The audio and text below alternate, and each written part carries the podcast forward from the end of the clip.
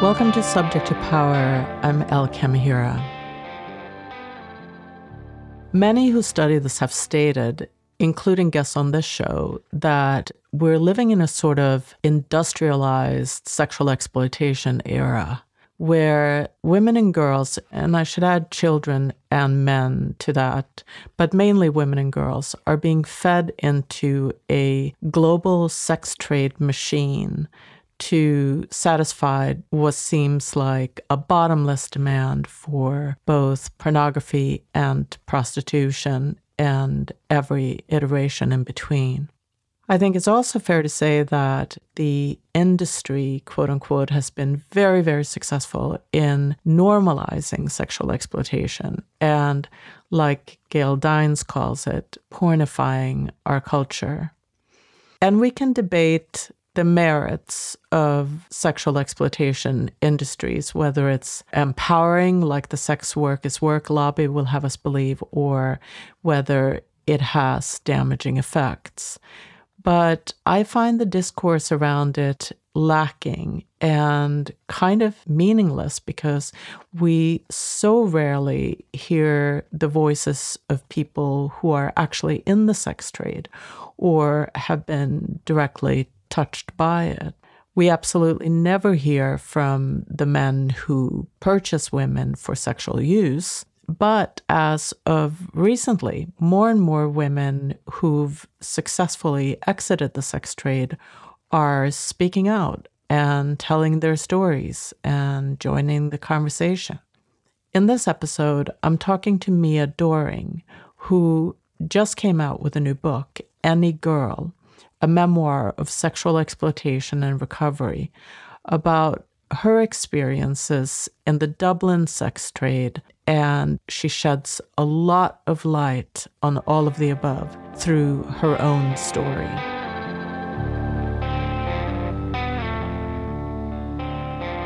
Your new book, Any Girl: A Memoir of Sexual Exploitation and Recovery, I so, so appreciate the book. I think there's so much conversation around the sex trade, sexual exploitation, prostitution that is had by a lot of people who know nothing about it. And I feel like the only way that we can really know what it is really like is to hear from people who have been touched by it in some way. And uh, so I really, really appreciate the courage that it took to to write it and put it out there in the world.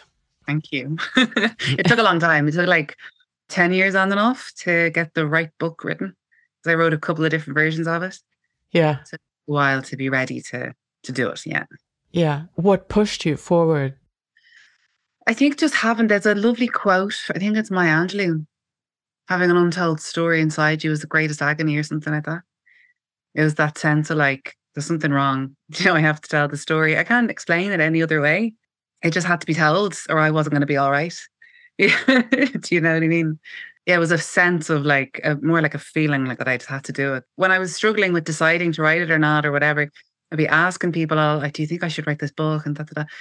I had all my reasons why it would be a good idea. I was like, okay, well, it'll help this, that, and the other, and it'll do this, and it'll say fuck you to the other side and whatever. It'll be such a big fuck you to them. And then I was talking to my friend Julie Bindel. She's a feminist campaigner and I love her. We were in Berlin and I was like, do you think I should write this book? And I thought she'd t- tell me, yeah, definitely. And here's all the reasons why it would be great. And she said, um, you have to write it for you first. And I was like, for fuck's sake, like the last thing I want to hear. Like that, if I can be a martyr, that's great. Like, but if, you know what I mean? If I'm like sacrificing myself, then that's fine. But if it's for me, then it's real responsibility or something. And then the, the side effects are all the great things it'll do potentially, because we don't know what, what the book will do, you know, nobody does. But it was a really good conversation. I'll never forget it. And then I kind of had to get my head around that. And then I was like, no, it is the right thing for me to do for me. And are you all right? Or are there? Not really, like, to be honest yeah. with you, like, Like, the since the book came out, I had this, I suppose my imagination was telling me, when the book comes out, you'll be free. And then you'll be free of the past. This is all narrative in my head, no evidence to back it up whatsoever. But just like, this is what's going to happen. You'll be free. You won't be tethered down by the past anymore.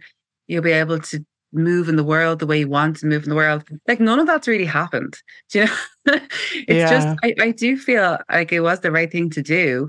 I suppose it's a bit like, oh, I really want to have a child and I'm going to have a child. And then you're like, oh, this is actually really hard work. You know what I mean? Like, if there's lots of love and everything and I'm really happy and I don't regret it, but it's also super difficult. I imagine that might be what it's like, where you're like, oh, okay. Yes, all these wonderful things are there because, you know, it is freeing and it is great, um, and I am doing the work I want to do and whatnot, but it's also been quite challenging, I suppose, as well. Unintended consequences, and yeah, yeah, unintended consequences, fallout that you don't expect, that you're not, that for you it's a common sense, and for other people it's not. Whatever the thing is, mm-hmm. at all. A lot of other people is kind of sh- not shaming me, but kind of like in their silence shaming me. Do you know what I mean? Not acknowledging sure. what I did. You know, that's been very, very hard. People in my life. And just the past doesn't go anywhere, you know, it just hangs around anyway. And that, because of my expectation that it'll dissolve a good bit, whenever it does show up, which is every day, like I was experiencing this like frustration, you know, and real like down on myself that I wasn't able to be free of it or whatever. But that's get, that's getting a lot easier. I'm just like, all right, that, that isn't what happens when you write a book about something. It doesn't just go away then. The depression doesn't just go away because, because you wrote a book, like, you know, that kind of thing. So I thought when I started your book, reading about how you got into it and your the unconscious conditioning that you received before you were even pulled into the sex trade, I thought, oh my gosh, that could have happened to me so easily. Because that period is so heady when you're discovering your sexuality, discovering men's attention, and you feel very invincible. I felt very invincible when I was like, really a young, young girl. It wasn't like you were trapped into it by uh, nefarious characters. It was a gradual mm. seduction. I, I don't know how you yeah, define like, it yourself. Uh, yeah. yeah, grooming. Yeah. Grooming. Groomed. Yeah. Yeah. Yeah. By this older man who was one hundred percent nefarious, but I did not really realize that. Like, part of me did realize it. I, like, I knew it was shady. So like, he got me on my phone. So I'd been raped, et cetera. That was all terrible. Then within that year, this man came into my life via my mobile phone, and he was texting me a lot. And he basically groomed me for a year or something via text. But I knew it was shady from the very beginning. I wasn't there going, oh, my new boyfriend. Like, you know, I knew it was shady. I knew he was a dodgy person, but I didn't really care because I was getting all this attention that I needed and wanted. Like you said, you feel invincible, but also you feel like there's no risk to anything. Like, And when you're that young and your prefrontal cortex has not been developed, so your long-term reasoning and thinking about things is not really there. You're just kind of going with it. You're not thinking about like consequences or your risk to yourself or anything like that. And also because it was on my phone, I was just like, didn't, it wasn't doing anything to me because it was my mobile phone. I was, it was just texting him. And then, but he was very controlling and very like, I'd text him by a certain time, all this kind of stuff. And he was into me being in school and having a school uniform, et cetera. That was his, one of his main things, was the fact I had a school uniform. I was seventeen, sixteen when I first contacted him, and then seventeen when I met him. So the whole getting into the sex trade part was like, I met him in this house and whatever happened, I had this like school uniform and all this kind of stuff. He had a whole like organized kind of stuff that was going to happen. But anyway, when I was leaving, he gave me a hundred pounds. Which was loads of money for a seventeen-year-old. And it's still a load of money now. I wouldn't mind getting one hundred euro right now. I think I have about one hundred euro in my bank account. um, or a little over. But yeah, there was lots of money. And that's how much he wanted to bribe me to come back. I just took it and went home. And I was like, that's great. one hundred quid for doing really nothing, really. Because uh, he didn't have sex with me. So loads of things happened in that moment. One thing was like, it bribed me to come back because everything was unconscious here. Like, it just made me go, this is great. That was easy to get this. So it was a bribe to get me to come back, but it was also a silencer. So I could never tell anybody a man gave me money to hang out with him, obviously. Like, unconsciously, I knew that, you know, I wasn't thinking about it. but obviously I wasn't going to be talking about it. And it made me complicit. So it made me be a colluder in the abuse that was happening because I took money for it. So there was a part of me that was complicit in my own abuse. That was all the things he was doing. And also it made tangible what I was worth to him. So my value, my sexuality having value was suddenly a hundred. Before then it was his attention. And then it became a hundred pounds. And I really wanted to feel valuable in that way and feel wanted and needed and important and all that kind of stuff.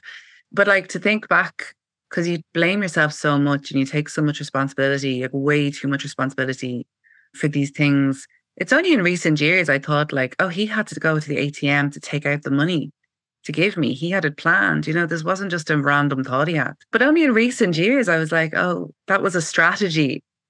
Because I was always like, okay, so the impact of the money was all these things on me, and really thinking about how it affected me and what I did in response and blah, blah, blah. And I didn't really think too much about like it being a strategy for him. Of course, that's how money got involved the very first time I met him. And then every time I met him, I met him for about three years on and off. Like he was very sporadic in the background of my life. So it made it very kind of insidious as opposed to something very explicit. Because if it was very explicit, I think I would have, if it was very, very explicit harm, I mean, it would have been too clear for me, which is what happened to me way later then when I got out of the sex trade. But it was very, not subtle, but he'd drop in and drop out, you know, the kind of way. And then he was taking photos of me and he had this whole setup with a tripod and a clicker thing so that he could be in the photo while taking it. He got the photos developed and he just was into humiliation and this kind of thing and telling me how I can never go into that pharmacy again because they know what I look like and they've seen all these naked photos of me and stuff. Because his thing was like me being naked all the time or wearing this little stupid uniform. And he'd take photos of me, do things to me. And that went on for a few years. Then he sent me to this old man friend of his who I just went. I was just like, okay, whatever you want. I didn't know it was going to be an old man. I mean, this guy had like white hair. And he was super friendly and super chirpy and super like delighted that I was there. And it was like a real job. It was like, I have to go there for a certain amount of time. I'm going to get this certain amount of money. You know, it was like a job as opposed to this other guy where it wasn't a relationship, but it was different. So met him. He was very friendly, delighted, but also really, really violent. So it was a really terrible time there. I can't remember how long I spent there. It was ages. And it was awful. And in that experience, I...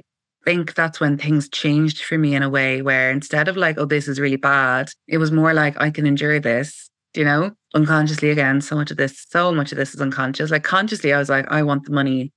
This is what I have to do to get the money, which makes me feel better about myself. But unconsciously it was like other things were happening, like that sense of like, I can endure this and I'm good at enduring this, all this kind of stuff.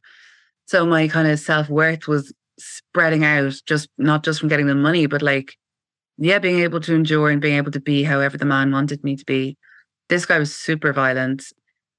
And I got out of there. And I remember telling the man, the original man, like he was really rough and it wasn't okay. And he hurt me. And um, your man goes, the, sorry, your man is like Irish slang for like the man. Call him Jay in the book. He was like, oh, I'll talk to him for next time. And I was like, oh my God, I don't want there to be a next time. Like I had no autonomy here. I had no like, actually, I don't want to see him again. Like that didn't even come up for me. But he was taking photos of me and stuff. I, I hated it. Like the worst part was when I could hear the whole setup. Like it was so weird. The flash would go off or whatever and I just cringed. I just hated it. But no part of me ever thought like I can say no to this because I was getting paid. So I couldn't say no. It was like an unconscious thing again. It's like if you're getting paid to make someone a cup of coffee, you're not just going to go, I don't really feel like making coffee for you right now. Like yeah. You're not going to do that. It's your job to make the coffee. That's the point of paying, right? Anyway, eventually I got away from your, the guy, Jay, because he showed up at my house. I was getting older, like I was twenty, twenty-one, and I was starting to cancel on him loads and not show up and stuff like this because I was making new friends in college and I was having like a nice time and my self-worth was coming from other places, I suppose, from other relationships. So I didn't feel the need for his weird attention anymore, but I still wanted the money. So I, I was still hooked in there because that was a real sense of power for me mm-hmm. to have the money. I didn't need the money. Like I was a broke student, like every other broke student, but like I didn't need the money. Like it was that sense of power. Like my sexuality has power. That's what I wanted. So then um, eventually he showed up to my house all angry one day because I had cancelled on him last minute, which is what I I didn't like him. Like, I, I didn't like him at all. And then I was losing respect for him. Like, I wasn't afraid of him anymore. It was a better way of putting it. So he showed up at the house, because he must have picked me up from there before some other time. And um, that was way too scary for me. That was really, really scary. He grabbed my wrist and was like giving out to me at my whole door. And my housemates were like, what is happening? So that was really frightening. And that was the end. I never saw him again. I moved house to the like parallel street. Never saw him again, which was brilliant. But then, so it was like a, there was like a blurring going on, because I can't really remember when the next part happened or how it happened. I really don't remember anything about it, which is really strange. But I can't remember. I knew I still wanted this money to feel like power, like I had power. I had all this other trauma that had happened, and I wanted to be in charge of my body, which I found very difficult with normal relationships, I suppose. I found it very difficult not to go into that kind of real dissociated, outside my body, whatever you want, I'll be kind of thing. So like I was meeting nice people and going out with nice people and stuff, some of them anyway, but that was always running at my low self-worth. Like, so I got that sense of power and I'm in charge from getting paid, right? Which is so upside down, but that's just how it was. So then I ended up in prostitution, and I don't, I have no, like I said, I have no memory of putting an ad online. Like I would have had to put an ad online. I don't know how I did that. I don't know how I researched that. Like we didn't have the internet in the house at that stage. I didn't even have a laptop until I was in fourth year for writing my thesis on. Like mad. Mm-hmm. So I don't, I do not know. I do not remember. I don't remember the first punter, but I know that that's when I got involved. I was twenty, twenty-one. I remember where I was living. So yeah, I was about twenty, and I don't remember it. Yeah. I don't remember any of the first punters. Like I just remember nothing. It's so weird, but that's how I ended up in prostitution. It was all unconscious. Consciously, I was like, I fancy money, but unconsciously it was all this other stuff. Yeah. That you're now having to deal with in some way. Yeah. Over the years, you know, yeah. You also say, you talk about how no woman needs to advertise, that men find vulnerable women. Yeah, I think, well, now I think things are way more scary with uh, things like Instagram and Snapchat and Twitter even and OnlyFans and all this kind of stuff where men can find vulnerable women who are might be very obviously vulnerable, do you know, because predatory men don't hang around too long. Like they work the same way as any abusive man in any abusive relationship, where they'll seek out vulnerability. If they don't get it fast enough, they'll just discard that woman or girl and go and find someone else. So like, it's really easy now, or it might be a lot easier, I don't know, I'm speculating a good bit here, for them to find vulnerable women who kind of present as vulnerable online without even knowing they are. So that's scary. Men will hang around outside. We've got these awful places called direct provision centres in Ireland for refugees, where they're kind of housed while they're waiting asylum, and they're just grim places, and whole families are shoved together in one room. It's just awful.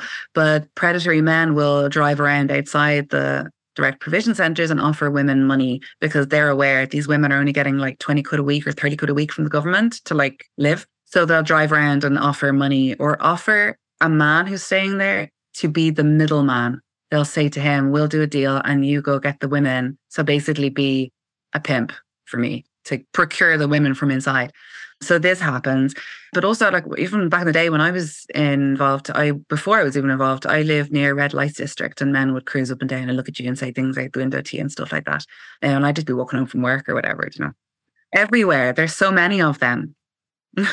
It's not like you have to look hard to find them. They'll no, find you. They'll find you.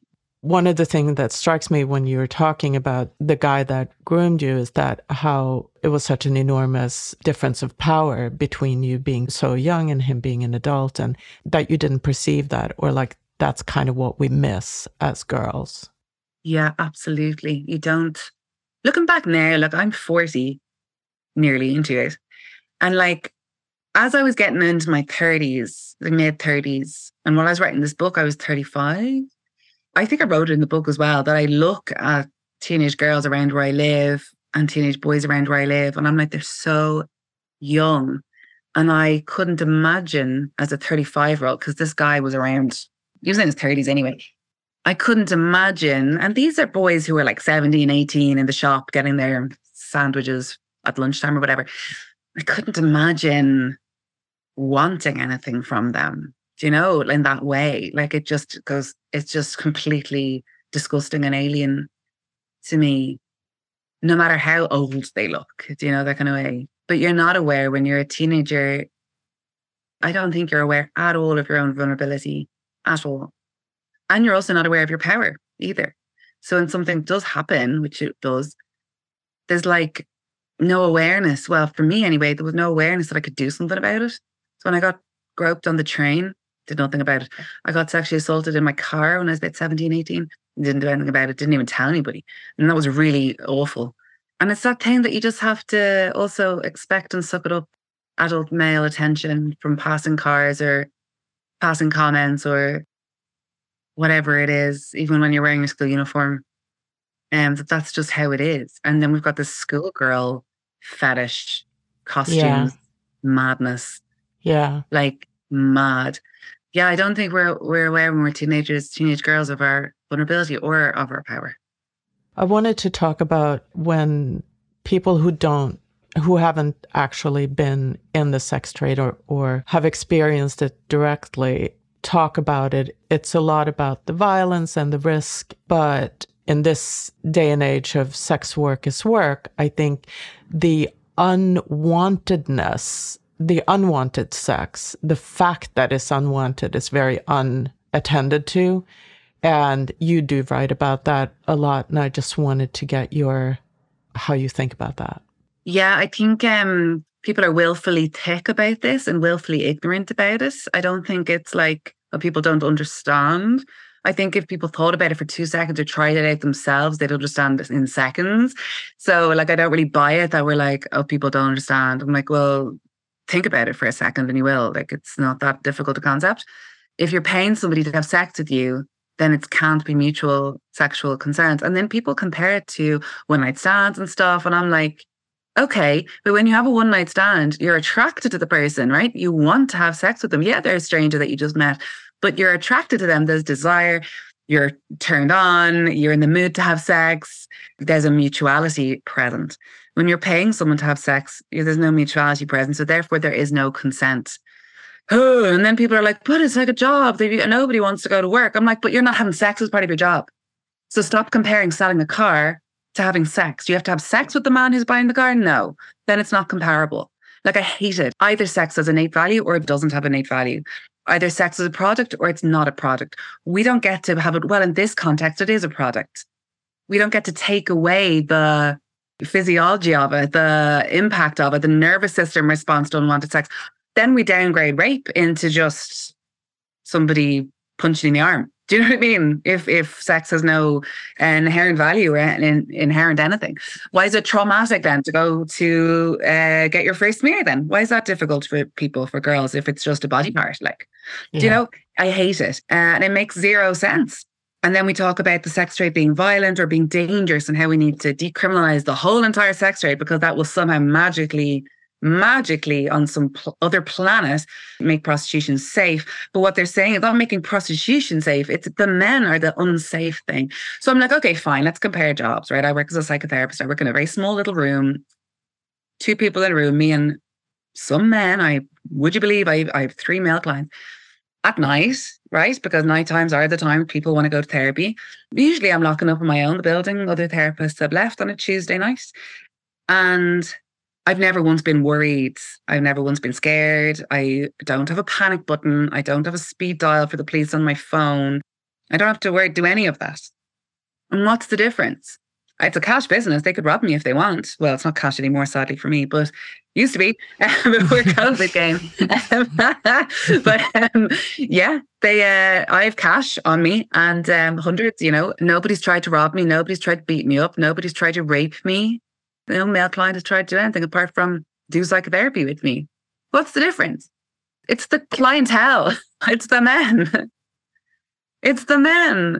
Why are they raping and pulling hair and smacking and not using condoms and all that kind of stuff? It's because they're paying to have sex with you the way they want to have sex. That's the point.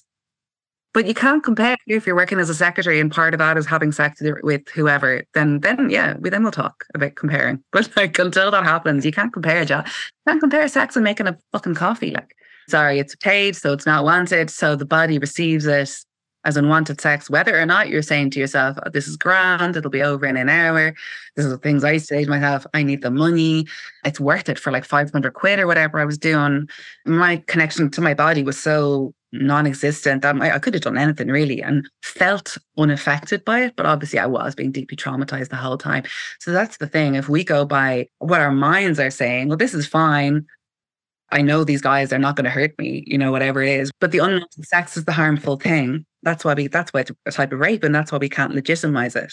You know, because it leads to all this trauma. We've got all this evidence that prostitution is really, really harmful to women involved in it. Really, really staggeringly terrible, leads to all sorts of awful outcomes for them, ripple on effect on their families, whatever. We all know this, right? We all know this. I, d- I hate having to explain this is why it's harmful.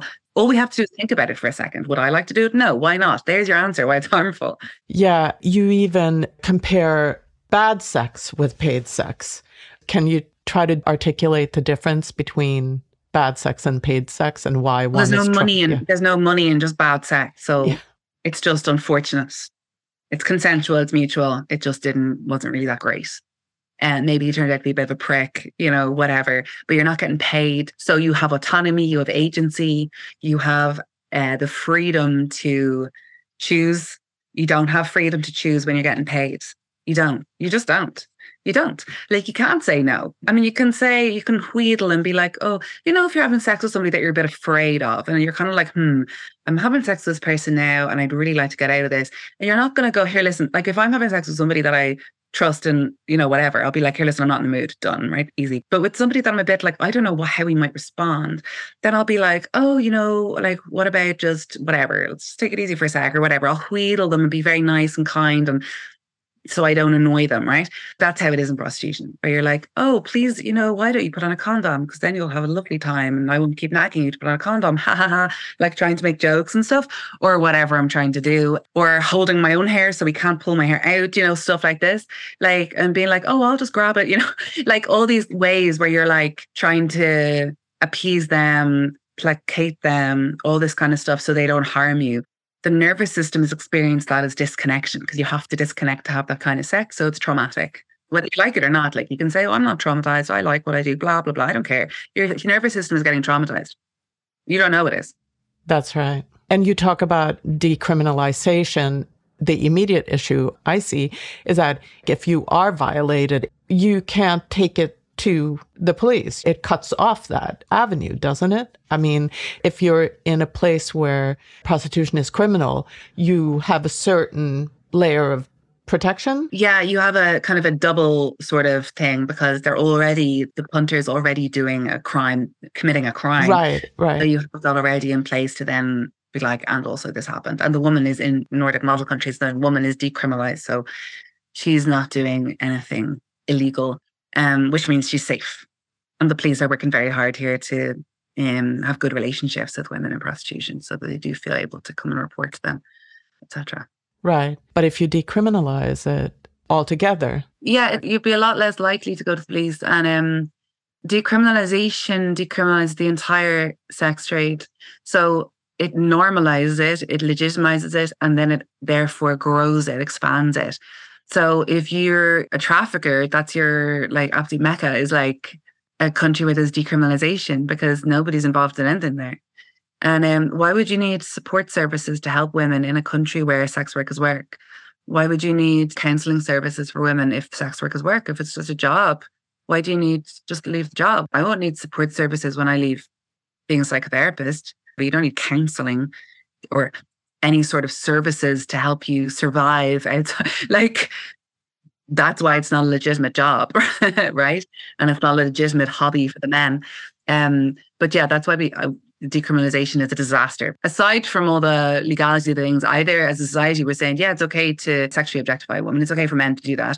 Or we're saying, no, it's not. Like we don't, again, we don't get to go, well, in some cases it is. No, either it is or it's not. Either it's a value that we hold or it's not a value. Like we don't get to shift and change the goalposts in all these kind of cognitive gymnastics, language, alphabet soup bullshit, you know, where you're like, what did you even just say to me? Like when they're trying to argue things. You you talk about trauma in a, in a couple of different ways. One, that prostitution itself or being in the sex trade is reenactment of trauma. How do you look at yeah, it? Yeah, like so one thing that happens with trauma is that, just for an example, if you're raised in a chaotic environment, as a child, you're going to be more drawn to chaotic environments, chaotic people, as an adult in the world because that's what you're used to, right? It makes sense, right?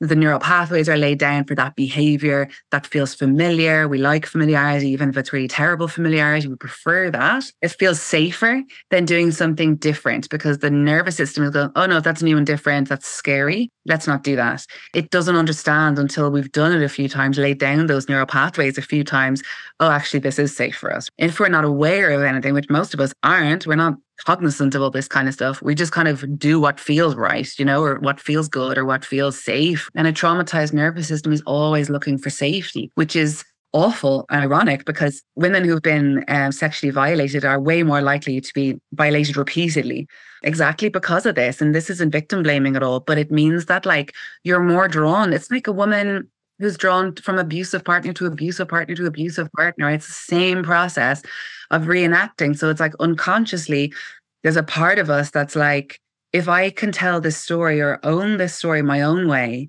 I'll get a different ending. So we do similar behavior or are drawn to similar things in an attempt to create a new ending, but we'll never kind of create the new ending. You're just getting more and more harmed. It's trying to be in charge of the story.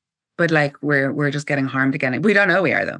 We don't know that's what's happening. I certainly didn't know. I thought it was a great idea what I was doing because I was getting all this money and I got to feel in control and powerful, in control of my my body. But of course I wasn't. But I didn't I didn't really know that. Yeah. That's sort of what reenacting trauma is. Not a very good explanation. I I think it's a great explanation, actually. And the other way you talk about trauma is that how... or the trauma you experienced from being in the sex trade is that, I don't know, I just found it very moving that you come out feeling disconnected, that it disconnects you from existence itself. Can you try to articulate that? Yeah, like trauma.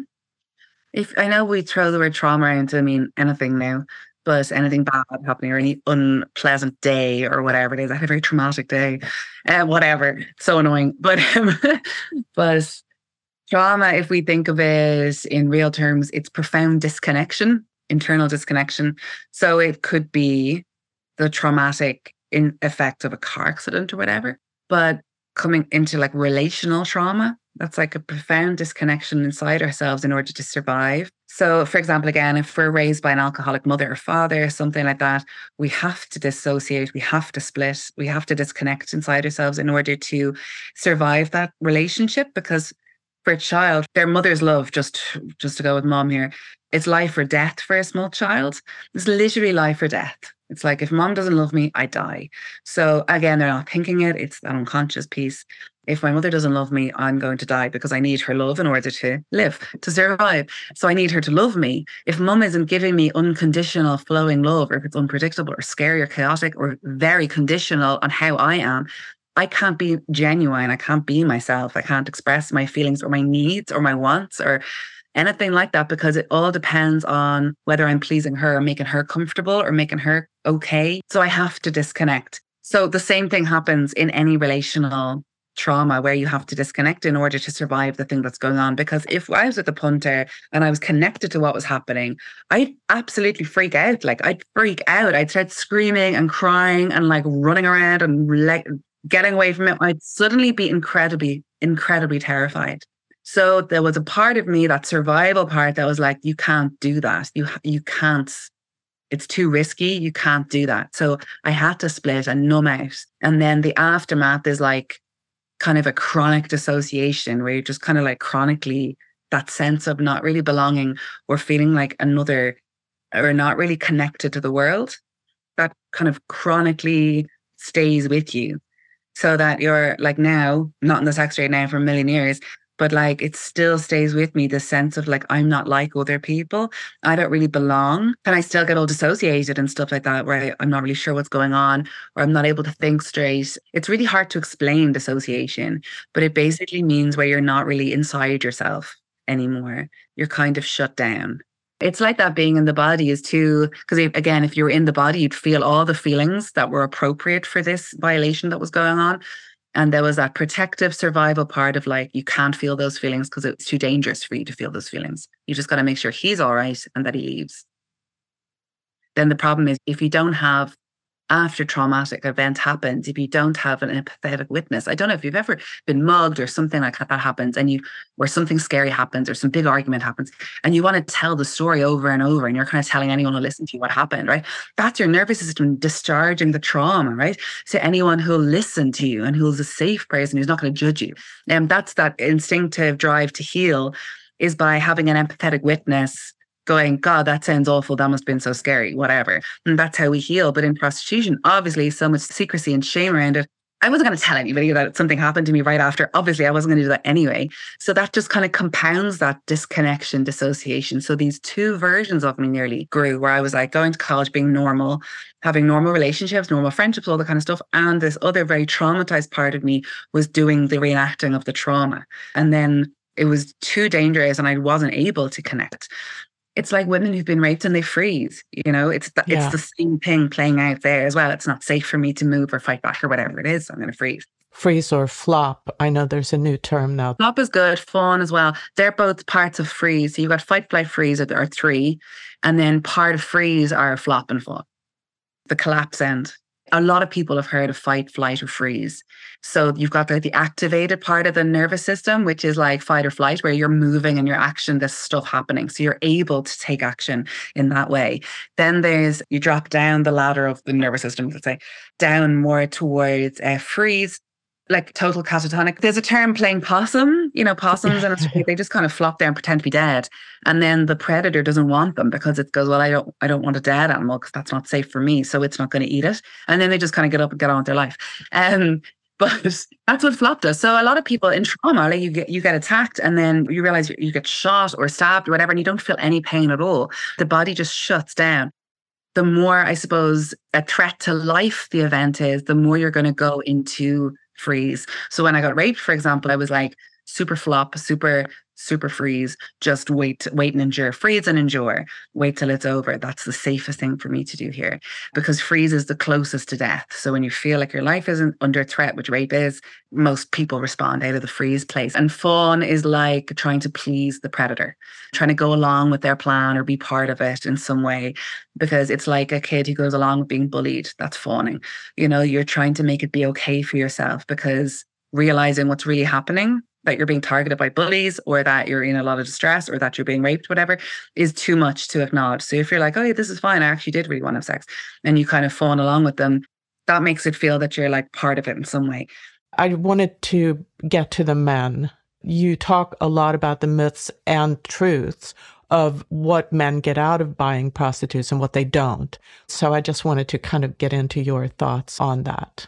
Like, generally speaking, who knows, right? For a start, because these men aren't talking about anything. They're not coming together in organizations or groups or whatever, or little circles of meaningful connection with each other to discuss what they're getting out of this. They're just doing it. And they're in the shadows as usual. There's over one hundred thousand of them here in Ireland, and um, one in fifteen men regularly pay for sex here. But I think generally speaking, they get out of it a sense of power and control. And that's it. Because if they weren't paying for sex, they can get their lonely stuff sorted in other ways. They can make friends, for example. That's a way of sorting out your loneliness. If they wanted to have sex with a woman, they could work on their skills to attract a woman. They don't have to pay for it, you know? We have all these like really irritating defenses of men. Like, what about disabled men? And I'm kind of like, what about just, dis- well, okay, first of all, I don't care if they're disabled or not. That's really got nothing to do with it. But secondly, what about disabled women? What are they doing? What about women who haven't had sex in two years? Like, I've been one of those women. I've somehow resisted, not that there's any in existence, hiring a man to have sex with me, somehow managed not to go looking for that online, even though I've wanted to have sex many times, for example. It's the money, the paying for it is the power and control thing. So if I pay you, then you have to be how I want you to be. And that gets them off. And then they write their reviews online afterwards, which gets them off a little bit more, to say like five stars for value for money or whatever it is, uh, mm. or four stars or three stars for physical appearance because, you know, she wasn't as pretty as she was in the photos, or she's a bit older, fatter than it looks in the photos, all this kind of absolute bullshit. Yeah, it's power and control, I think, is the main thing. And then they, their excuses are, I'm lonely. I don't have sex with my wife. My wife won't have sex with me. I'm like, why can't you have an affair? Because that's not the deal they really want. If they really wanted to have sex with a woman who wasn't their wife, they could potentially do that. That's not the deal they want. They want to own the woman for half an hour, an hour. And they might, would not put it like that at all. And a lot of them are hilarious men. I enjoyed hanging out with a lot of them.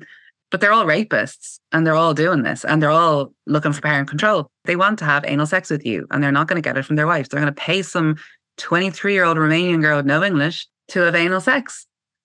Power and control. Like I've said a thousand times now, if it wasn't that, they could go and make, you know, have a relationship with some woman who is into that. But they don't want to bother doing that when they can just force a woman to do it, because it is forcing.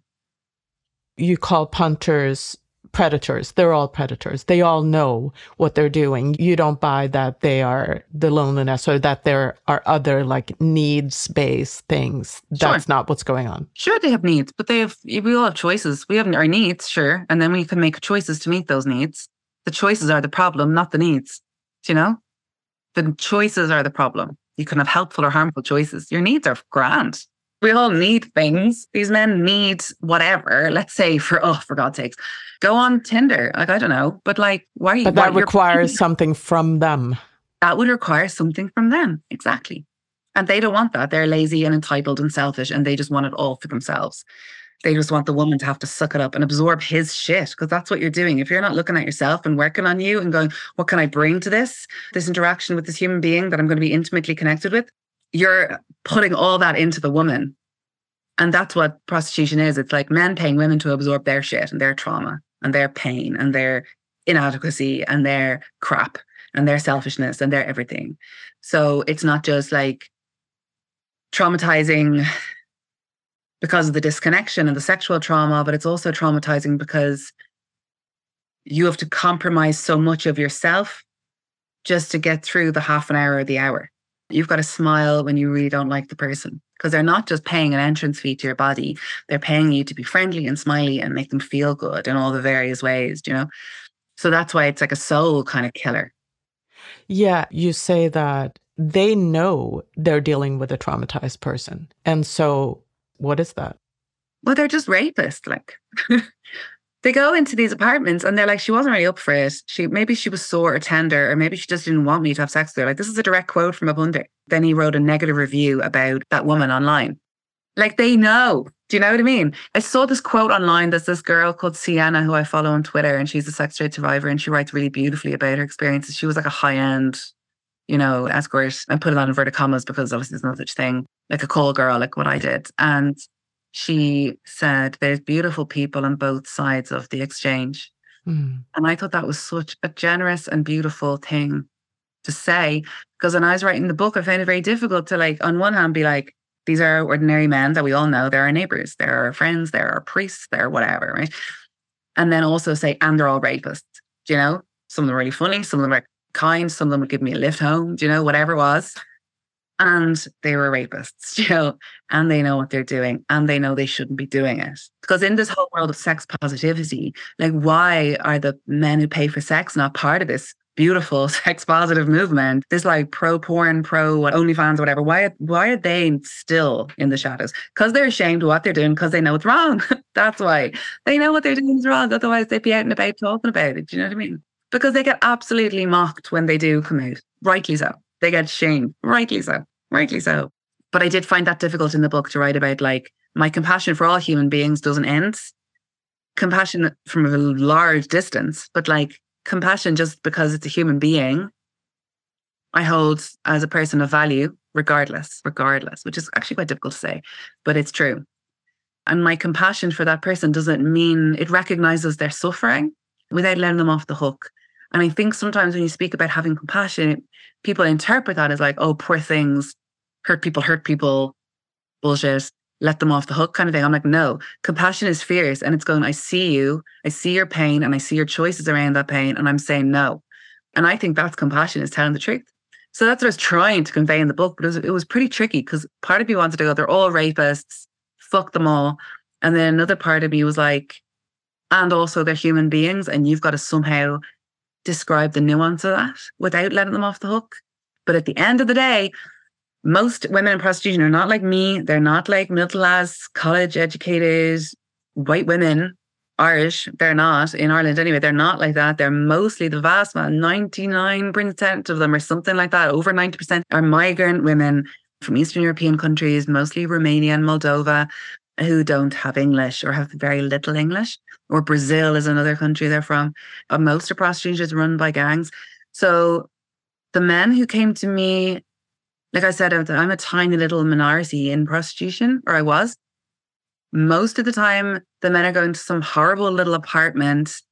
They're giving money to some man. The man knocks on the door and the time is up. The girl doesn't want to look at him. The girl doesn't want to talk to him. The girl can't speak English. The girl can only say sex-related terms like condom or no extra or whatever horrible terms she's learned to say. She won't make eye contact with him. She'll fake it with her hand. This is another review. He was like, she was faking it with her hand. And I finally copped on. Like, and that doesn't make you realize she, you're raping a woman, like bananas. But that's what pain does for them. It wipes away their conscience and it makes it turns it into a product that they didn't get the product they were promised, right? Or she had English on the phone. Suddenly she had no English when I met her because it was a different fucking woman, or it wasn't the same woman in the photos. Yeah, because it's a trafficking ring that you're dealing with right now. Like, obviously it is, obviously.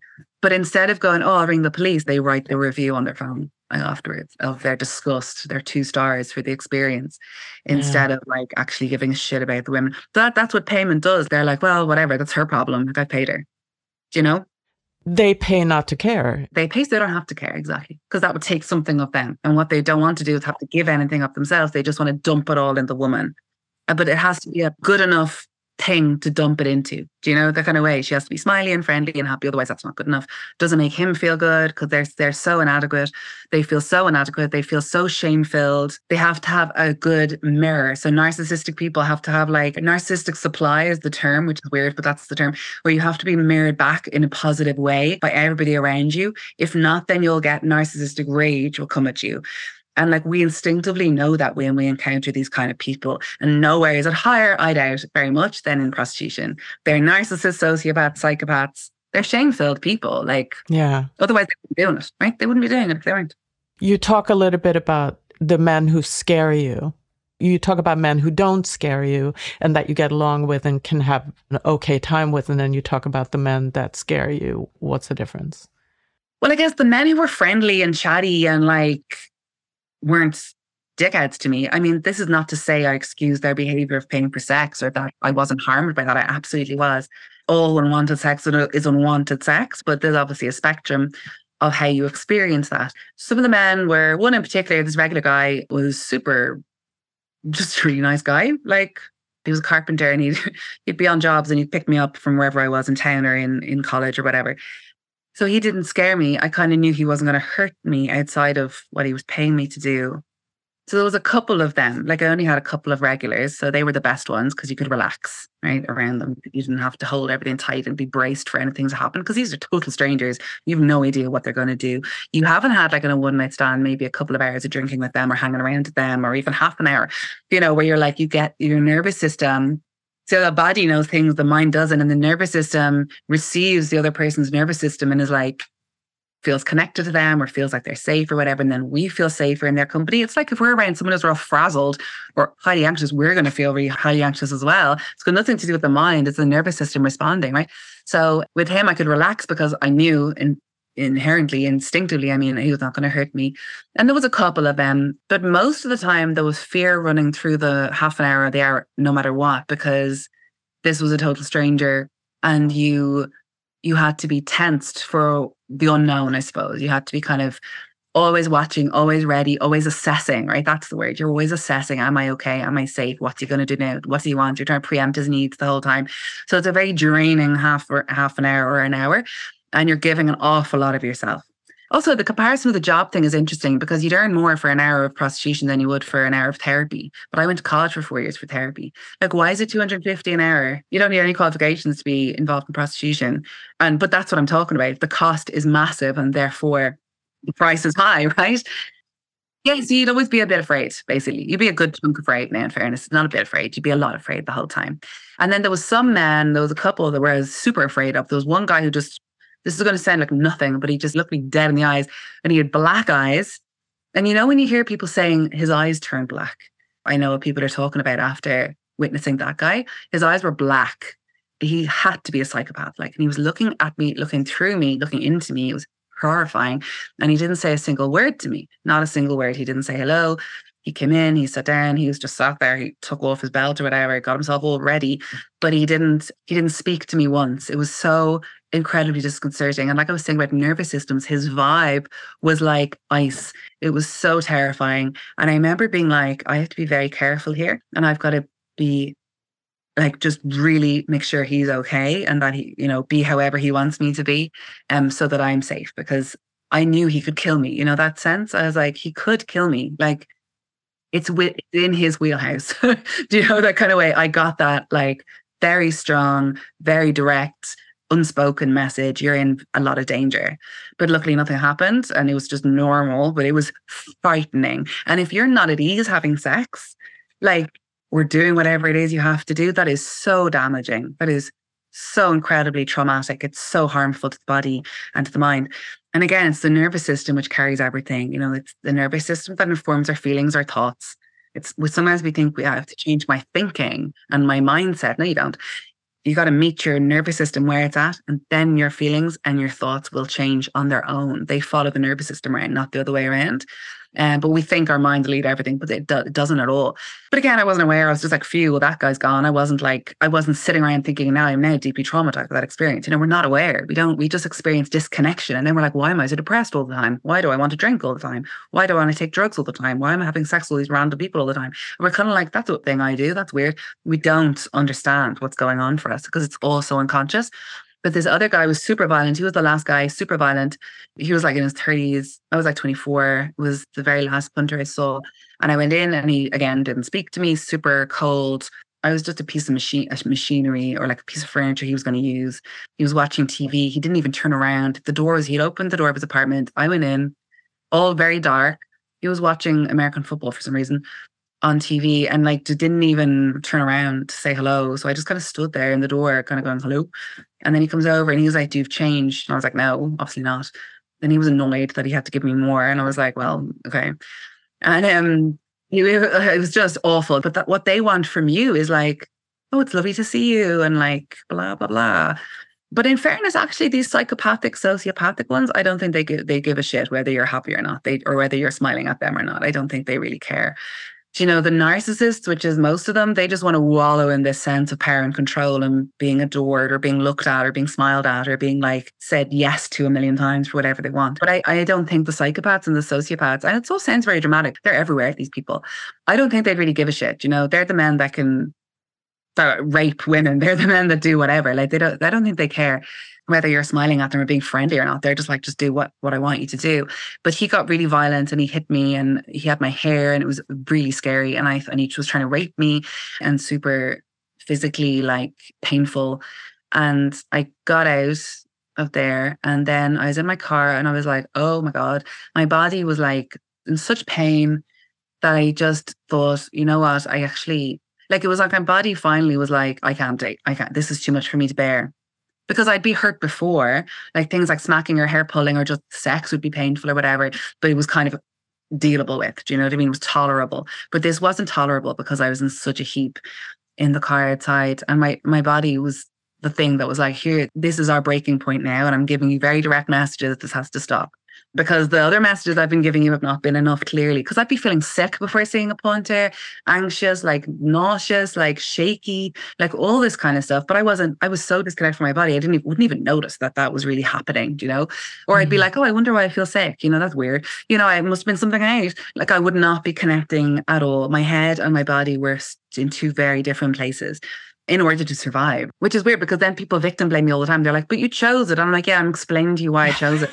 But they still will be like, yeah, but you chose it. You got your money. So what's the problem? I'm like, yeah. So I'm just explaining to you how that, ha- I don't even bother anymore. People are, if people are willfully like, but you chose it and you got paid and you made your money.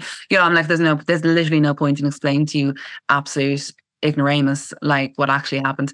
But that was it then. That was, I was done then. I was like, all right, that's it. It was too scary. It was too scary that night. So it was really my body after that.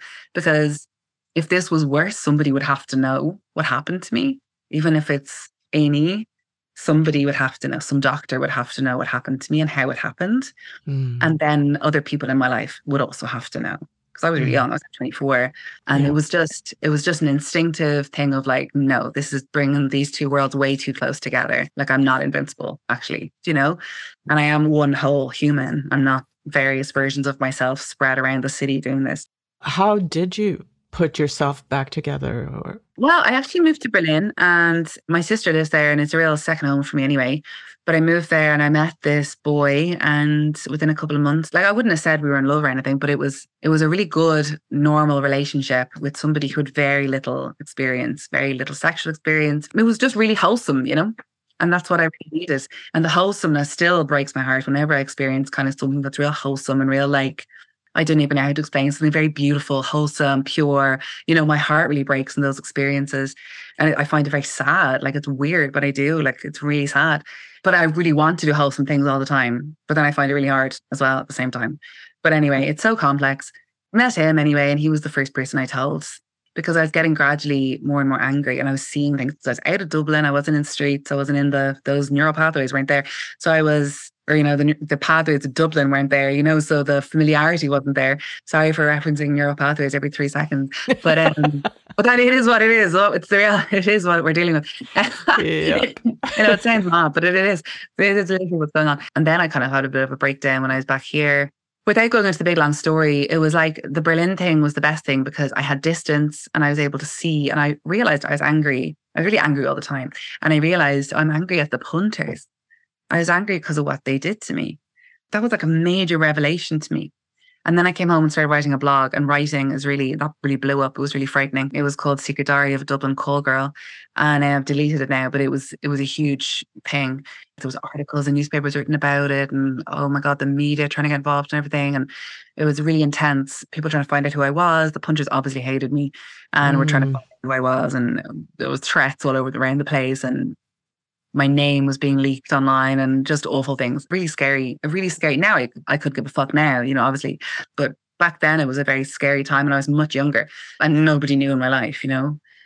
So really writing and then slowly telling some friends and stuff. And then I, there's this organization here called Rahama that helped me out a bit with a caseworker.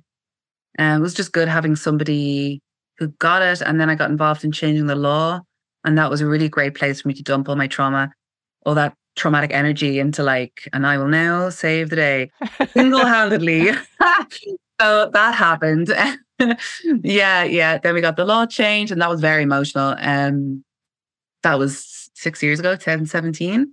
And then since then, I felt very weird. And then I found a new therapist in two thousand eighteen because I was really lost and really like, well, I don't know what my purpose is anymore, and I don't know what my what my work is anymore. We got the law changed. Now what do I do? Um, I'd nowhere to put my stuff, you know. Um, but again, hilarious. I didn't realize it was trauma. I was driving all this. I just thought I need to figure out what I'm doing in my life. And then I was writing, always writing. And then the book. Yeah. It sounds like writing is like super instrumental to your healing. Yeah, I think so. Because it's like there's no, I'm not really into self-help or like advice or anything, but I am into truth telling and telling our stories, because I think that's all you need to do is be like, this is what happened to me. Blah, blah, so I felt about it, blah, blah. That's all you need to do. And then the person could be like, oh yeah, I connect with that bit, or that part resonates with me, or that's really moved me in some way. And there's no need for any, we have all the answers inside us. We just need to listen to ourselves. Yeah. And that's the crux of things, because abusers want you disconnected. They don't want you trusting yourself, close to yourself, believing yourself. You know, they don't want that. And trauma disconnects, and abusers want you disconnected. And like I wrote in the book, like traumatized women are the best women for these men to use, because dissociated women, sorry, are the best, because they're women that will not complain. They will not say no. And um, they'll just endure whatever it is the man wants them to endure. And that's what you get in, in prostitution. It's like a trauma wheel. I don't know how else to describe it. Trauma machine. Trauma machine. It's a trauma machine. Yeah. yeah. It's traumatized people. This is not me saying hurt people, hurt people, but it's traumatized people, because how can you be so harmful to another person if you're not expurging your own crap at them? They're shame-filled and they're narcissistic, so they have a deep wound that they're dumping on women, I guess. I don't really know, but like I'm guessing. But like I also have a traumatic deep wound, and I'm not trauma dumping it on people. Do you know? So that's what I mean about the needs and the, the choices. Like we all have our needs. How do we meet those needs is what matters. Or do we meet them in a moral way? Or do we meet them in a really immoral way? And women are not doing the incredibly harmful things to men that men are doing to women. Exactly, exactly. So like, as much as I accept and acknowledge, yeah, sure, they carry deep wounds, but like all human beings carry deep wounds, you know, all of us carry deep wounds. So what What about the other men? So there's one in fifteen men here pay for sex. So the fourteen other men, like, are they just marginally not harmed? Are they just marginally not traumatized? Like, what's the difference between the men who pay for sex and the men who don't? You know, I'd love to read a study on that. Julie Bindel did a piece of research in, I don't know, years ago, interviewing like over one hundred men, and that's available online. That's an interesting one of the things they say. It kind of comes down to parent control and, and like sexual entitlement, eroticized entitlement. I think prostitution, sex trade, pornography, all of it is lowering the quality of life for all women. It has a global effect. And we don't pay enough attention to that. So we want to separate things. We want to put the bad women, prostitutes or sex traders, over here, and then the rest of womanhood sort of in a different compartment. I think we overlook a great deal the overall... the impact it has on all women and all girls and all boys. Yeah. Because one thing I've been thinking about recently is how confusing things are for boys growing up. We're saying to them, oh, you have to get consent, and consent is very important in sex. And we're using the word consent, which is also annoying because it's like about getting consent, giving consent. It's about, it just means to comply. You know, it doesn't really mean anything really. Sure, I'll have sex with you for one hundred euro. Like, that's me. I'm giving my consent. Yeah. So you got my consent. You're not raping me, but you are raping me because it's not mutual. I, I just really, really, really have problems with the word consent because it's too simplistic for something that's quite, it's nuanced, you know. But mutuality, the word mutuality, uh, desire, you know, that brings it home to what actually consent, sexual consent actually is. It's not compliance. It's not just saying yes or no. It's about mutuality. But I think it's confusing for boys because all this talk about consent and, you know, not objectifying women and talking about porn being, well, in Ireland, the conversation is very slowly getting around to talking to kids. Again, it's really in the early stages of like, porn isn't healthy. But they still say things like porn is a fantasy, it's not real. And they're going, oh my God, it is real. These women are being harmed. Like, that's the problem. That is the problem, and the problem that they're getting paid for it. But we're at the baby steps of like how to talk to kids about it. And I'm not a kid person, so fair enough. I don't know what I'm talking about. But like telling kids porn isn't real. You can't expect that from girls, blah, blah, blah. But, and then we're saying OnlyFans is fine and sex work is work. And if you want to be in porn, you do you, you know. Mm-hmm. And then you got these boys commenting on girls' pictures on Instagram, what's your OnlyFans? Like, it's normal. Or in group mm-hmm. chats, like, it's normal. It's normal. I can't tell you how normal it is. So on one hand, we're going, oh, porn's bad, objectifying women's bad, catcalling's bad, you got to get consent, make sure you don't harass a woman, don't follow her up a road, cross the road if you see a woman in front of you, don't scare her. But OnlyFans is fine. Jerking off to like women getting brutalized is fine as long as you realize it's not real, which it is. Right, it's so confusing. It must be so confusing to be a seventeen-year-old boy or a sixteen-year-old boy or even younger now. It feels like, I think you say this in your book too, the water we swim in, you know. Yeah, it's everywhere. Violence against women, it's so normalized, male violence against women, that we don't even see it when it's right there, you know what I mean? Yeah. And it's so normalized and it's so the water we're in that, exactly like you said, when something unpalatable is there, like sex trade or whatever, because it's men doing stuff, or rape or whatever it is, we're like, well, that's, you know, that kind of woman. Or Mia's an extreme case. Her story's extreme. It's not extreme. It's pretty average, getting groomed into prostitution. Like, we just don't hear about it, so we think it's extreme, you know. Or yeah, that's the type of person she is, or she was asking for it in various ways, or whatever way we blame the victim so we don't have to see the water we're all kind of drowning in. Yeah. You know, that's my yeah. take on anyway. It's like, it's a swamp and we're just like, oh, the swamp is fine. This is our home. And then if someone goes, this is a swamp, it's like, oh no, you're, you're the problem. Get out of the swamp. Do you know? Like, instead of just like, yeah, we're in the swamp. What are we going to do about it? We don't want to see it. We're all human beings in a swamp together. Of course, we're all going to survive in various ways being in the swamp. And I know I wreck people's heads, the amount I talk about prostitution and whatever. I know it's annoying for people to hear over and over again, but like, I, I, I really appreciate it because I think it's the only way we'll have an honest conversation about what's going on.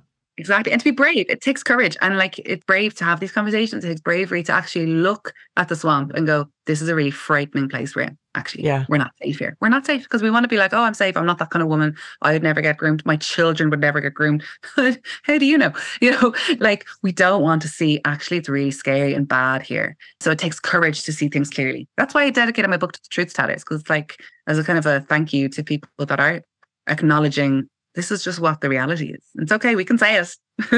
Let's yeah. say it. Let's say yeah. more of it. Yeah. Exactly. Yeah. Thank you so very much for this interview. I really, really appreciate it and enjoyed talking to you a lot. Thank you so much, Elle. Thank you so much for talking to me.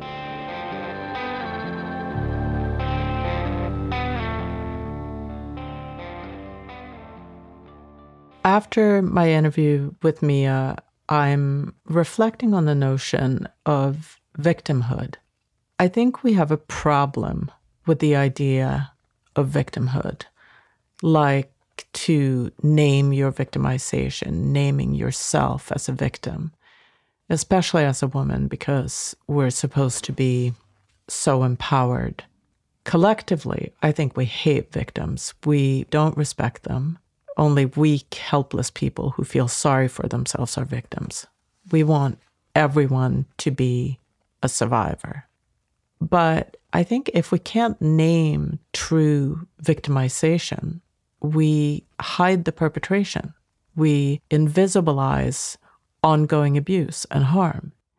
And we stick the victim with shame that does not belong to her.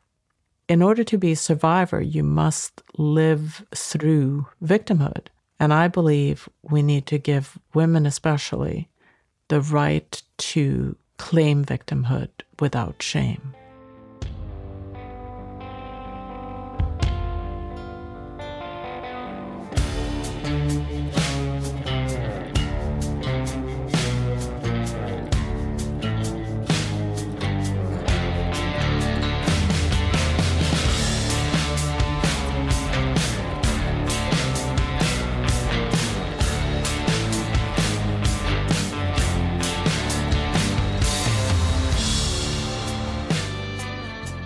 Thank you for listening to Subject to Power.